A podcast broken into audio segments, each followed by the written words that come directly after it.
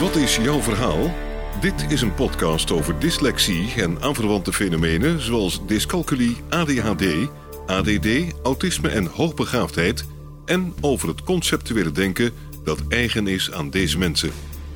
De podcast wordt gepresenteerd door Sean Verhoeven van Dynamica. Zij is coach en trainer voor volwassenen met dyslexie en aanverwante fenomenen. Ze gaat ervan uit dat mensen met deze fenomenen allemaal conceptuele denkers zijn. Als je dat weet en weet hoe dit denken werkt, is het mogelijk om een gemakkelijker en succesvoller leven te hebben en effectiever te kunnen functioneren in je studie of je werk. In deze podcast gaat ze in gesprek met mensen die hun eigen verhaal willen vertellen. Een verhaal dat gaat over labels, een andere manier van denken, hun tegenslagen, de voordelen van het conceptuele denken en hun succesverhalen. Sean Verhoeven spreekt uit eigen ervaring. Ze heeft zelf dyscalculie, dyslexie en ADHD. Robin, wat ik bij jou neergezet heb is ehm, studeren. Wat, hè, als je naar dyslexie kijkt, want daar gaan we het eh, over hebben. Wat heeft dyslexie voor jou veroorzaakt? In de studie. In de studie, in heel je leven, in eh, wie je bent. Het heeft wel een heel groot deel eh, gevormd tot wie ik nu ben. Eh, het heeft heel veel impact gehad op mijn studie. En eh, dat is eigenlijk al vanaf het begin dat ik op school zit wel, wel begonnen. Dat ik met meerdere frustraties kampte omdat ik niet voor mijn gevoel mee kon komen met de rest van de klas. En het, ik zag mensen die, die echt heel weinig deden voor proefwerken en werkstukken. En die gewoon met, met goede cijfers wegkwamen. En ik, ik werkte er ongelooflijk hard voor.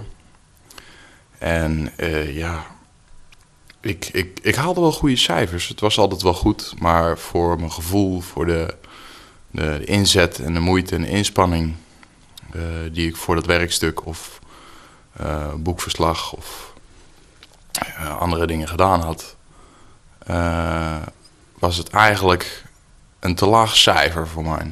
Het was wel goed, het was voldoende, Ja, met de laag. maar te laag voor mijn, mijn gevoel. En wat doet dat met je als je steeds eh, een te laag cijfer terugkrijgt? Dat frustreert ongelooflijk. Want je ziet dat andere mensen minder als de helft ervoor doen. En je steekt er ongelooflijk veel energie in. En dan komen ze gewoon met de rode pen en de rode stift. En dan worden er nog steeds eh, fouten en eh, opmerkingen opgemaakt waarvan ik zoiets heb van ja... Veel meer als dit eh, zit er voor mij eigenlijk niet in. Nee. Over wat voor opleiding hebben we het dan? Dat is, dat zal op het VMBO geweest zijn, volgens mij. Ja. En op het basisonderwijs had ik er ook al last van. En ja, later in mijn, in, mijn, ja, in mijn opleiding ook nog wel in het eh, MBO niveau 2 en niveau 3. ja. Eh, en even tussendoor, hoe oud ben je? 28. 28. Ja. Ja. En hoe lang weet je al dat je dyslexie hebt?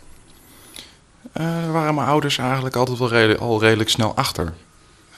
Dat was eigenlijk al sinds dat, dat ze me probeerden te leren lezen en schrijven, dat het al wel duidelijk was dat, het, eh, dat ik dyslexie had. Ja. En eh, toch bleef je rode streep krijgen en we- werd die dyslexie meegenomen in je verslagen, in, je, in, in het werk wat je leverde. Ja, daar werd, er werd eh, rekening mee gehouden. Maar desalniettemin werd er gewoon nog wel rode strepen op mijn, op mijn rapport gezet. Terwijl het ook al nog nagekeken was door mijn ouders. Ja. Dus het was, eh, het, het was, het was nooit helemaal perfect. Nee. En wat, wat doet dat als ze elke keer toch die rode strepen blijven zetten? Terwijl ze weten dat je dyslexie hebt, terwijl je weet dat dat, dat stukje... eh, gaat het dan over D's en T's? Of over, Ja, de spelling vooral. ja, over de spelling? Ja. Ze weten dat dat nooit Ja. verbetert. Dat is, voor, voor mijn gevoel zaten ze altijd eh, in zo'n... In zo, in, gewoon in een baan die ze op school hebben dan. En dan zeggen van, joh, het moet gewoon perfect zijn. En eh, je, gaat maar wat harder leren. En eh, je gaat er maar wat meer moeite voor doen om het wel goed te krijgen. En dat heeft ongelooflijk veel frustraties opgeleverd bij mij. En ook wel faalangst om bang te zijn om het, om het verkeerd te doen. En zo'n frustratie, hoe ziet er die uit? Afwijkend gedrag. eh, schoppen, slaan. eh, Op school? thuis. Oh, Thuis hoofdzakelijk. Eh, Terug in mezelf gekeerd zijn. eh, veel moeite hebben met, met, met, met conversaties met andere mensen. eh, verlegen. Dat, dat, ja, dat, dat uitte zich wel op die manier. Ja. En begrijp ik het goed dat mensen dat alleen je ouders dat zagen en op school zagen ze dat niet, die frustratie? Op school had ik het idee dat ze er eh, blind voor waren. Ja. Voor mijn gevoel. Ze zagen wel dat het dat er afwijkend gedrag was van mijn kant. Eh, dat ik in mezelf gekeerd was en, en stil in de klas. En- maar eh, volgens mij konden ze er niet echt de vinger op de juiste plaats leggen om te zeggen van eh, dat is gerelateerd aan eh, dyslexie. Ja. En weet je hoe dat komt, dat ze dat niet konden? Eh, omdat ze niet beter wisten, volgens mij. Ja, Ze wisten wel wat de dyslexie ongeveer inhield. Dus het slecht kunnen lezen, het slecht kunnen schrijven. Ze, ze hadden er volgens mij nog niet van gehoord dat het ook daadwerkelijk je gedrag kan beïnvloeden. Wat zouden ze, hè, als we het nou hebben over eh, onderwijs, hè, er wordt veel gesproken over het onderwijs veranderen, moet speciaal onderwijs komen voor mensen met dyslexie. Wat hadden docenten kunnen doen zodat ze het voor jou gemakkelijker hadden kunnen maken? En niet alleen voor jou, voor al die anderen die dyslectisch zijn. Of conceptueel denken zijn. Eh, het, het begrip dyslexie volledig eh, begrijpen. Naar mijn inzicht. Want het is allemaal wel leuk en fijn dat je, dat je weet dat het eh, lastig is met schrijven en lezen. Maar er zitten zoveel meer aspecten bij. Noemen ze een paar aspecten. Eh, faalangst, eh, ADHD, eh PD-NOST zal er ook wel bij zitten. En wat betekent faalangst voor jou? bang zijn om je nek uit te steken. En eh, uit te blinken in, eh, in jezelf zijn. En daarmee in je kracht kunnen staan. Als je opvalt, Ja. dan eh, steek je als het ware je kop boven het maaiveld uit. Dan hebben veel mensen de mentaliteit, doe maar gewoon. Dan doe je al gek genoeg. Dus ik had geen zin meer om opleidingen te gaan doen. Toen ik klaar was met het MBO niveau 3. Ik had zoiets van, nou, dit is het dan. Want ik, ik kan toch niet goed leren en nou, gaan we maar aan de slag. Ja. Terwijl er eigenlijk nog veel meer in de, in de pen zit. En hoe weet je dat? Ik ben eh, sinds kort weer een opleiding gaan volgen eh, voor mijn werk. En dat is een eh, MBO niveau 4 opleiding. En eh, dat is gewoon met twee vingers in mijn neus. En eh, eigenlijk relatief weinig moeite. Ja. En hoe eh, ben je ertoe gekomen om dat te gaan doen? Eh, dat is eigenlijk gekickstart eh, op mijn werk. Want ze zeiden van, joh, je handschrift is erg slecht en je taalgebruik is erg slecht. Nou, Is- dankjewel, zei je toen. Is het niet handig voor jou eh, om eens even een keer een cursus Nederlands te gaan doen? Met die vraag eh, zijn we dus, eh, de, de, mijn leidinggevende en ik, eh, naar de interne academie gegaan. Eh, interne scholing eh, van het bedrijf. En die hebben gezegd van, joh, misschien is het helemaal niet handig voor jou om een een cursus Nederlands te gaan doen, want daar schiet jij toch helemaal niks mee op. En eh, daar hadden ze ook wel redelijk gelijk in. Dus eh, er was een, medewerker op het, eh, op het hoofdkantoor. Die wist eh, van, deze, van deze organisatie, Dynamica. En eh, toen hebben we toch eens een keer contact gelegd. En ik had zelf eerst twijfels erbij of dat het wel wat zou worden of dat het zou werken. En eh, na mijn intakegesprek had ik toch wel zoiets van ja, ja, dit is wel, dit is wel heel erg leuk. laten we dat gewoon doen. En wat was er leuk? Het, uh, het gelijk, het, het gevoel van uh, begrip en uh, erkenning. En waar zat dat op? dat zat op mensen die gelijk al dingen vertelden waarvan ik zoiets had van... ja, dat, dat klopt wel aardig wat het mee te maken heeft met wat ik, wat ik voel en wat ik ervaar. Dus ik voelde me gelijk eigenlijk al thuis hier bij Dynamica. Ja. En toen? Toen kwam je terug op je werk? Naar de intake? Uh, ze vroegen hoe het, ging, hoe het gegaan was.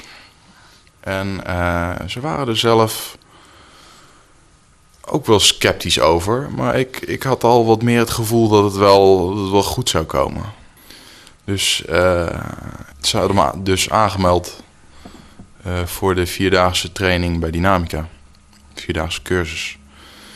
En uh, ja, dat is wel een redelijke eye-opener geweest. Het was wel ongelooflijk intensief, vier dagen achter elkaar. Uh, je bent ook echt helemaal kapot aan het eind van de dag. Maar het levert binnen vier dagen wel zo ongelooflijk veel op dat je toch een hele andere kijk op het leven krijgt. En wat van die vier dagen maakte dat jij weer aan het studeren ging? Uh, gewoon het, het zelfvertrouwen wat ik daardoor gekregen heb. Uh, wat mij de, de, toch wel de, redelijk het idee gegeven heeft van... joh, er zit veel meer in. Je, je hoeft niet uh, te blijven zitten waar je nou zit op, op dat niveau. Je kan veel meer. Je bent gewoon een ongelooflijk slim, intelligent mens. En laat je niet op je kop zitten door instanties en regeltjes die als een soort grote muur voor je, voor je uitreiken. En, en waar je alleen maar tegen opkijkt en uh, met weerzin uh, naartoe gaat. En uh, wat maakt dan dat je weet dat je meer kan? Je, je noemde al zelfvertrouwen. Maar hoe weet je nou dat je iets kan? Terwijl je jarenlang dacht, nou ik ga niet, ik ga niet meer doen. Wat dat... gaf de doorslag? Dat je, dat je kan zeggen van ja, ik ben slim. Ook al kan je niet lezen en schrijven. Uh, Althans, niet zo goed als uh, de gemiddelde MBO'er. Doorslaggevend uh, was eigenlijk ook wel gewoon mijn, eigen, ja, mijn eigen zelfvertrouwen daarin. En het, het, het zien en het merken met bepaalde simpele technieken dat leren helemaal niet ingewikkeld is. En welke technieken zijn dat dan? Uh, snel lezen bijvoorbeeld. En wat heeft dat snel lezen jou uh, opgeleverd? Dat ik uh, met stukken, boeken en, en, en, en, en ja, dingen die ik moet lezen voor mijn opleiding of iets anders, dat ik daar niet meer met, met tegenzin aan ga beginnen. Omdat het vroeger in mijn basisschooltijd, MBO, VMBO, zoveel moeite kostte om uh, een boek te lezen. Dat ik eigenlijk volledig de interesse in, in lezen kwijt ben geraakt. En uh, het veel makkelijker was om dan maar te zeggen van laat het maar iemand anders voorlezen of we doen het gewoon niet. En wat levert dat, het feit dat je nou weet hoe deze werkt, dat je nou weer kan lezen, wat doet dat voor de rest met jou? Het maakt mij zelfverzekerder. Dat ik uh, niet het gevoel heb dat ik anders ben als anderen. Dat heb ik een hele tijd gehad. Ik had zoiets van, ik ben een buitenbeentje, want ik ben anders. En uh, dat heeft mij ja, ook niet heel erg geholpen met voortgang in onderwijs en uh, thuis met relaties met ouders en uh, relaties met anderen. Ja, dus het beïnvloedt je hele leven. Ja. Dat is wat je zegt. Ja. ja. En nu ben je met MBO 4 bezig. Ja. ja. Hoe ver ben je daar mee? Ik zit nu in het tweede jaar. En dat is een uh, BBL-opleiding, dus leren en werken tegelijk. Ik heb gewoon een vaste baan en daarbij doe ik nog uh, een opleiding. En je zegt, hè, ik doe het met twee vingers in mijn neus. Hoe hou je dat dan toch vol? Uh, ik maak me er niet meer druk over. Over de, over de resultaten die ik aan het eind behaal. Want ik weet dat het toch wel goed zit. Dus ik zet mij niet meer in uh, voor, de, voor de volledige 300% en uh, verwacht een 10. Ik zet mij in voor 100% en ik krijg een 8. En al zou ik mij inzetten voor 300%, dan zou ik alsnog een, een, een 8 krijgen. Dus ik, ik laat me niet meer op mijn kop zitten. Ja. En dan zou je kunnen denken, ja, waarom deed je dat niet eerder? Hè? 100% inzet in plaats van 300%. Omdat ik niet beter wist. Ik, er was altijd op school geleerd uh, van joh, als je goede cijfers wil halen, want je hebt dyslexie, dan moet je maar gewoon wat meer moeite doen. En wat betekent dat, meer moeite doen? Nog meer tijd erin gaan steken voor hetzelfde resultaat. En wat ze ook zeiden van joh, je moet maar gewoon wat beter je best doen. Ja. En dat heeft ook niet echt geholpen. Nee. En nu zeg je eigenlijk, ik doe minder mijn best. Ja. En je haalt een beter resultaat. Ja. Volgens mij heeft dat uitleg nodig. Uh, op het VMBO en MBO uh, eh, gaf leren mij ongelooflijk veel stress. Ja. Omdat er vaak uh, tijdsdruk op zat. En ik heb altijd geprobeerd om het, het beste eruit te halen uit de werkstukken en uit de boekverslagen. En uh, doordat er zoveel tijdsdruk op zat, ja, werd het toch wel vaak aan het eind wat afgeraffeld. Ja. Omdat mijn tijdsmanagement, mijn tijdsindeling voor bepaalde werkstukken nou ook niet altijd even, even goed gepland was. Dus dan was ik het aan het uitstellen. Uitstel wordt afstel. En dan realiseer je een week van tevoren dat je toch volgende week een verslag moet af hebben. En dat je nog niks op papier hebt staan. Dan ga je ongelooflijk hard werken om het, uh, om het af te krijgen.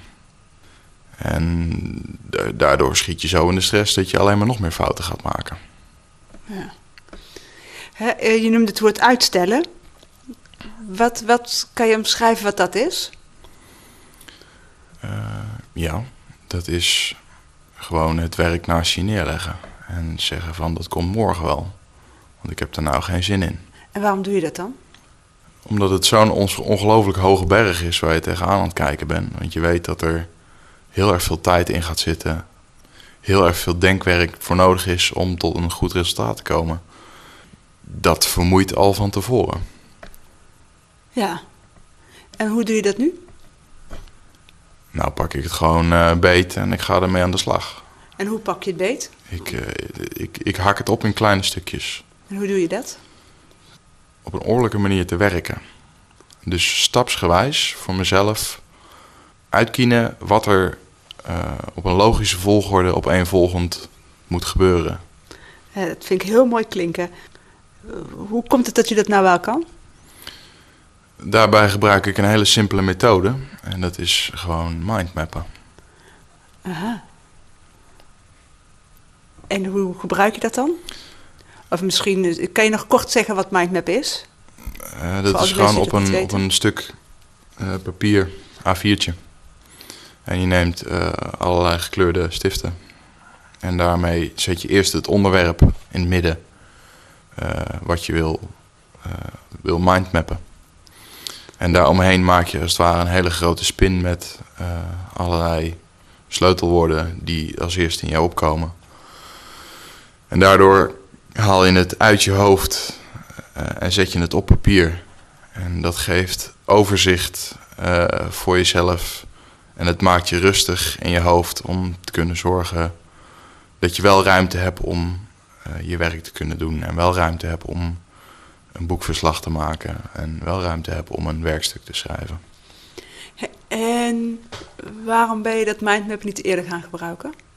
Omdat ik niet wist dat het uh, toen de tijd op het mbo en VMBO uh, zo goed werkte voor me. Ja. Ben ik eigenlijk later pas achter gekomen. En heeft het hebben van zelfbeeld ook nog invloed op het kunnen werken met mindmappen? Ja. Mindmaps. Ja. Een uh, positief zelfbeeld heeft uh, zeker wel uh, positieve invloed op school, werkstukken, zelfvertrouwen. Het gewoon mogen zijn en jezelf mogen zijn, dat is ongelooflijk belangrijk. En dat is niet alleen dat je het accepteert voor anderen, maar vooral voor jezelf. Dat je voor jezelf accepteert, uh, ik ben wie ik ben en uh, ik ben gewoon een normaal mens en ik heb eigenlijk geen handicap. Want ik heb het altijd op school gezien als een, als een handicap, mijn dyslexie. En uh, niet als een gave. En dat hele beeld is voor mij nou wel veranderd. Ik, ik zie het meer als een, als een, een handige tool om andere dingen beter te doen dan uh, sommige mensen. Ik ben een, een, stuk creatiever. Ik, ik, uh, ik denk oplossingsgericht. Uh, ik, ik, ja, als er iets moet gebeuren op het werk en er is een, een relatief technische oplossing voor nodig, dan heb ik hem al redelijk snel in mijn hoofd uitgedacht en zie ik hem al voor me als beeld. Ja. En dan? Dan kan ik op een rustige manier overbrengen naar iemand die bijvoorbeeld iets voor mij moet maken. Een mechanisatiebedrijf bijvoorbeeld. Die uh, een bepaald werktuig moet maken voor mij. Uh, kan ik dan veel makkelijker uitleggen als ik het zelf in mijn hoofd heb. En er al een beeld van heb hoe het er ongeveer uit moet zien. De, de, de eigenaar van het, het mechanisatiebedrijf waar wij vaak komen, die is zelf ook dyslectisch. En uh, die is ook een ongelooflijk goede beelddenker. Ja. Dus het is met, met hem is het altijd ongelooflijk leuk sparren over uh, bepaalde problemen die wij hebben binnen het werk. Ja, ja ik zie je er helemaal bij uh, glimlachen. En als je, je had het over creativiteit en school. Hoe kan je die creativiteit op school kwijt? Want ik, je bent bij mij geweest en dan kom je met zo'n lekkere rekentoets aan waar we samen heel veel lol over hebben, want ons rekenniveau zit wel even ongeveer gelijk ja. zo, hè. Um, hoe kan je die, hoe kan je dan die creativiteit kwijt bij zo'n voor ons onmogelijke rekentoets? Nou, die rekentoetsen oh, die pak ik tegenwoordig heel anders aan. Uh, ja, precies. Ik, uh, ik, ik laat ze niet meer op mijn kop zitten en uh, ik, ik pak gewoon mijn rekenmachine erbij. Daar kijken ze dan wel fronsend naar, maar ik heb zoiets van, joh, ik ben degene die die toets moet maken. En als dit voor mij de beste methode is, omdat hoofdrekenen voor mij gewoon ongelooflijk lastig is. Dus ze kennen de boom in. Ja. Zeg ik dan bij mezelf. En dan pak ik gewoon mijn rekenmachine erbij. En je vraagt niks, je, je overlegt niks, je doet het gewoon. Ik doe het gewoon. Ja. En dat doe je met zo'n air, zodat ze er ook niks van zeggen. Ja. Dat vind ik wel erg, vind ik wel erg mooi. Ja. En vind je nou, dadelijk heb je je mbo-diploma. Hoeveel jaar moet je nog? Uh, dit is mijn laatste jaar. Ja, dus aan het eind van het jaar heb je mbo-diploma. Ja. Heb je uh, eigenlijk uh, vals gespeeld met die rekentoets? Hmm, zou ik niet zeggen. Maar stel dat andere mensen denken dat je vals gespeeld hebt. Is je diploma dan toch, is het dan toch het waard, dat diploma? Ja, want ik kan niet zakken op rekenen. Kan je niet zakken op rekenen? Dat is dit jaar nog zo, dat gaat oh. veranderen, die regels. Ja. dit schooljaar kan je nog niet zakken op de eindtoets. Hij telt wel mee, ja. Hij staat wel op je rapport, op je eindcijferrapport. Yes, een 2. Maar je, het is niet als je een, een 2 haalt dat je uh, niet je diploma krijgt. Oh, oké. Okay. En dat geeft mij ook wel de vrijheid om te zeggen van jongens, jullie kennen de boom in, ik pak mijn rekenmachine erbij. Ja. Wat ga je daarna doen met dat diploma? Ik ga het zeker verder kijken. Ja, weet je al wat? Ik weet nog niet wat, maar ik, uh, alle opties staan open. Ja. Er zijn uh, zo ongelooflijk veel mogelijkheden. Noem eens wat. Uh, HAVO, die hebben we nooit. Ja. Dan ga je echt terug de schoolbank in. d- dat is allemaal toekomstmuziek nog. Ik weet nog, niet, ik weet nog niet wat ik ga doen en wanneer ik het ga doen. Ja. En dat is wel heel erg fijn aan mijn, eh, mijn werkgever. Die geeft mij gewoon ongelooflijk veel ruimte om te zeggen van joh, eh, als jij een hoger niveau wil gaan halen, helemaal, helemaal super, helemaal top. Ja, het is fijn dat jouw werkgever die, jou die ruimte geeft. Maar als ik dat zo hoor, is dat je jezelf die, je, die ruimte geeft. Ja, ja. Eerst even, als ik hiermee klaar ben, weer even, even niks. Ja, Even lekker gewoon eh, ook weer eens een keer op vakantie, want dat zou ook wel fijn zijn. En eh, ja, dan, dan gaan we nog wel weer eh, in de toekomst zien wat we gaan doen. en zeg je daarmee dat je je vakantie allemaal investeert in, in je opleiding? Eh, we, we hebben erg seizoensgebonden werk. Ja, En de opleiding valt net met de schoolvakanties in het seizoen dat op het werk heel erg druk is. dat hebben ze wel goed gedaan. Hè? En je doet een opleiding wat, doet, wat past binnen je werk. Hè? Ja, Maar, maar dat betekent dus dat je, dat je je vakanties investeert in, eh, werk. in werk. Ja. Ja. Ja. Dus dan moet je een ongelooflijke doorzettingsvermogen eh, Ja, het, hebben. het, het vergt wel eh, ook een redelijke vorm van koppigheid. eh, Ja, om te zeggen van, ik ga gewoon door met werk, want mijn vakanties zijn eigenlijk niet zo rond deze tijd. Ja.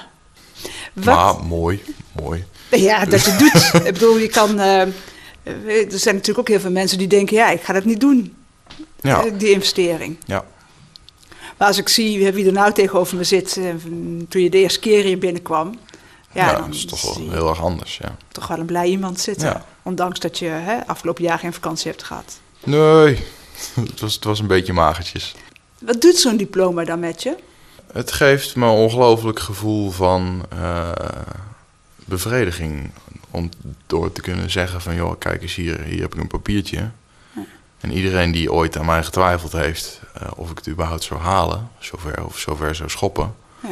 die kan ik dan dat papiertje voor de neus houden en zeggen, kijk. Ondanks dat ik dyslexie heb, eh, laat ik mij daardoor niet beperken in mijn mogelijkheden. Mooi. Wat is er veranderd in je werk? Sinds je weet wie je bent? Ik ben er veel realistischer naar gaan kijken. Ik leef niet meer om te werken, ik werk om te leven. Zou je niet zeggen als je je vakanties opoffert aan eh, je studie? Nee, dat, dat klopt. Maar wel, ik, ik heb wel in wel zoverre wel een, een verantwoordelijkheidsgevoel dat er gewoon nog werk gedaan moet worden in die periode. En dat ze, dat ze niet zomaar altijd mensen kunnen inhuren voor mij. Als ik eh, zeg van joh, ik, eh, ik ga er zes weken vandoor, doei. Dat, dat is gewoon niet altijd mogelijk. Ik ben wel realistisch eh, in die zin van het is wel een baan en het moet wel gewoon gebeuren. Ja. Uh, maar ik laat me niet meer op mijn kop zitten dat ik uh, voor bijvoorbeeld dingen beschuldigd word, werk wat niet gedaan is, fouten die gemaakt zijn, die niet, waar, waar, waar ik niks aan kan doen. Vroeger liet ik gewoon over me heen lopen en ja. ik, ik zei alsmaar ja en uh, nee kon ik niet zeggen. Dus dat, dat leverde een hoop stress op en een hoop frustratie bij mij. En wat is de meerwaarde daarvan, dat je nou ja, nee kan zeggen voor je baas? Een, een rustigere en gebalanceerdere werknemer. Die uh, wel overwogen beslissingen kan maken uh, in het veld. En ook als hij als die, als die, als die ergens geen, niet, niet kan of geen zin in heeft, dat hij ook daadwerkelijk aan kan geven: uh, joh, het komt nou even niet uit. Het is even geen goed idee om dat nu te doen. En daar heeft de baas baat, baat bij. Ja. Ze, ze, ze creëren daarmee, of ze krijgen daarmee een, een, een werknemer die uh, niet constant in de stress zit over, uh, over werk en uh, prestatiedrang heeft. Want als je altijd probeert, maar probeert te presteren op je werk en het moet, moet perfect zijn en het moet voor alles moet, moet je moet 100% afgewerkt zijn, levert dat ongelooflijk veel stress op. Ja, waar, waar iedereen last van heeft. Ja. Dan, Ja. dan is het niet meer fijn werken met die wer- werknemer. Ja. Want die begint dan ook gewoon eh, afwijkend gedrag te vertonen. En eh, niet goed mee kunnen, kunnen komen in vergaderingen. En eh, ja, gewoon een algehele onwerkbare sfeer ontstaat er dan langzamerhand. Ja. En daarmee zeg je eigenlijk ook dat dyslectisch zijn het, het, en daardoor een slecht zelfbeeld hebben, hè, invloed heeft op, op het totale functioneren van iemand. Ja, volledige facetten van je leven Ja. eh, wordt daardoor door beïnvloed. Van 's ochtends opstaan tot 's avonds naar bed gaan. Het heeft met alles heeft het te maken. Ik krijg wel eens eh, te horen van mensen die zeggen: Ja, weet je, het is niet je identiteit. En eh, dyslexie gaat gewoon over lezen en schrijven, over taal, maar niet over alles.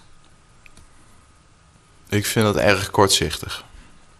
Ik vind dat je er pas een oordeel over kan vellen als je daadwerkelijk weet wat het volledig inhoudt. Ja. En het is wel erg makkelijk om dan te zeggen van joh, je bent slecht in lezen, joh, je bent slecht in schrijven. En voor de rest eh, is er niks aan de hand. Ja, Ja, Dat, dat is erg kortzichtig en erg makkelijk, naar mijn mening. ja. Zijn er, is er nog iets wat je, wat je wil vertellen? Of waarvan je dacht, nou daar ga ik het over hebben en is nog niet aan bod gekomen eh, hier en nu? Eh, schaam je er vooral niet voor, voor je dyslexie. Het is iets moois wat je, wat je hebt. Accepteer het als, als jezelf. Als, als dit nou iemand hè, tegen jou gezegd had toen je op de VMBO eh, zat en weer het toets rood terug had gekregen. En die zei, ah joh, schaam je er niet voor? Accepteer het. Had je dan gedacht? Op dat moment eh, had ik het niet kunnen, kunnen verstaan. Ja. Had ik het niet kunnen begrijpen. Maar met de, de kennis en de wijsheid die ik eh, nu heb, zie ik het niet meer als een handicap. Ja. Wat, hè, want je bent, je bent eh, vrij jong, hè, voor, Mhm. voor mij in ieder geval. Ja? Hoe kunnen jongeren, nou, hè, die, die nou op het VMBO eh, zitten, hoe zouden zij het zichzelf gemakkelijker kunnen maken? Eh, leer je eigen methodes aan. Voorbeeld, ik heb eh, op, op het VMBO typles gekregen, nog op een oude typemachine. En dan moest je naar het, het scherm kijken wat je aan het typen was. En eh, met tien vingers op het toetsenbord. En allemaal heel erg ingewikkeld voor mij. Want ik wist niet precies met mijn coördinatie van mijn vingers waar, die, waar de letters zaten die ik moest aantikken. Eh, wat ik nu merk, en wat ik mezelf heb aangeleerd, is ik kijk niet meer naar het scherm van de, van de PC, maar ik kijk naar het toetsenbord. En daardoor schrijf ik veel sneller en veel makkelijker dan dat ik de traditionele typmethodes heb geleerd. En dat is één voorbeeld van eh, methodes die je zelf kan aanleren. Doe wat voor jou werkt. Ja. En ga op onderzoek uit wat voor jou werkt. Ja. Kijk rond wat voor jou werkt en laat je niet aanpraten door andere mensen die denken dat iets werkt voor Ja. jou. Ik weet niet of je er antwoord op wil geven, mag je bekijken. Maar het liet het al een beetje zien of eh, horen. Wat heeft dyslexie met je gedaan ten aanzien van de liefde? Eh, het is een tijd lastig geweest voor mij. Want ik heb voor mij ook wel een beetje bindingsangst gehad. En eh, mijn best willen doen in een relatie. Dat, dat, dat heeft het toch niet heel erg geholpen. En eh, dat heeft er ook wel voor gezorgd dat het eh, op de klippen gelopen is toen. Ja. En dat is niet echt iets waar ik heel erg blij mee ben. Maar het is wel iets waar ik van geleerd heb. En het is wel iets wat ik, waar ik aan werk en wat ik verbeter. Dus ook daar, hè, ook in, in relaties, ehm, speelt die kan die dyslexie een rol spelen. Zeker, zeker, Ja. zeker. Wat is je toekomstdroom? Mijn toekomstdroom. eh, ja, ik wil wel wat gaan doen wat ik, wat ik ook echt leuk vind. En wat ook echt mijn hobby is. Maar waar ik nu op dit moment daadwerkelijk eh, geld in kan verdienen. En ik weet niet of dat ooit ook mogelijk gaat zijn. Want ik heb altijd wel hele rare, rare dromen gehad en rare hobby's. Dus je weet me nooit wat de toekomst brengt. Maar Je maakt het wel heel spannend. Eh, Wat voor hobby's heb je? aparte hobby's zoals uh, panzervoertuigen, uh, militaire leger, oude legervoertuigen. En daar wat mee te doen, dat lijkt me wel heel erg gaaf. Het kost zo'n ongelooflijk opstartkapitaal. Dat, dat krijg je nooit, nooit van de bank een, uh, een, een, lening voor. Of, dat, dat zien ze niet als daadwerkelijk handig businessplan of, of goed, goed businessmodel. Het moet wel met een heel goed verhaal komen dan. Of goed eigen kapitaal wil dat ooit, uh, wil dat ooit wat worden. Ja, dus als iemand er geld over heeft die luistert, dan. Uh, en van, van, oude militaire voertuigen houdt, ja. dan kunnen ze bij jou terecht. Je weet me nooit. Dankjewel. Wil je reageren op deze podcast of heb je vragen? Stuur dan een mail naar podcast.dynamica.nl. De reacties zullen worden meegenomen in volgende podcasts. John Verhoeven geeft coaching, workshops en trainingen. Wil je meer informatie? Kijk dan op www.werkendyslexie.nl of www.geniaaloprechts.nl of bel 020 639 1099 020 639 1099. John Verhoeven heeft twee boeken geschreven over dyslexie, Slimmer dan je baas en Dyslexie, Stoornis of Intelligentie. Deze boeken zijn te koop in elke boekhandel. Stuur de podcast door naar iedereen waarvan je vindt dat ze meer zouden moeten weten over dyslexie, ADHD, ADD, dyscalculie, autisme en hoogbegaafdheid en het conceptuele denken. Deze podcast is gemaakt in samenwerking met Marcel de Hoog van Storytelling Media. Hij verzorgt de technische, redactionele en morele ondersteuning. Tot de volgende aflevering.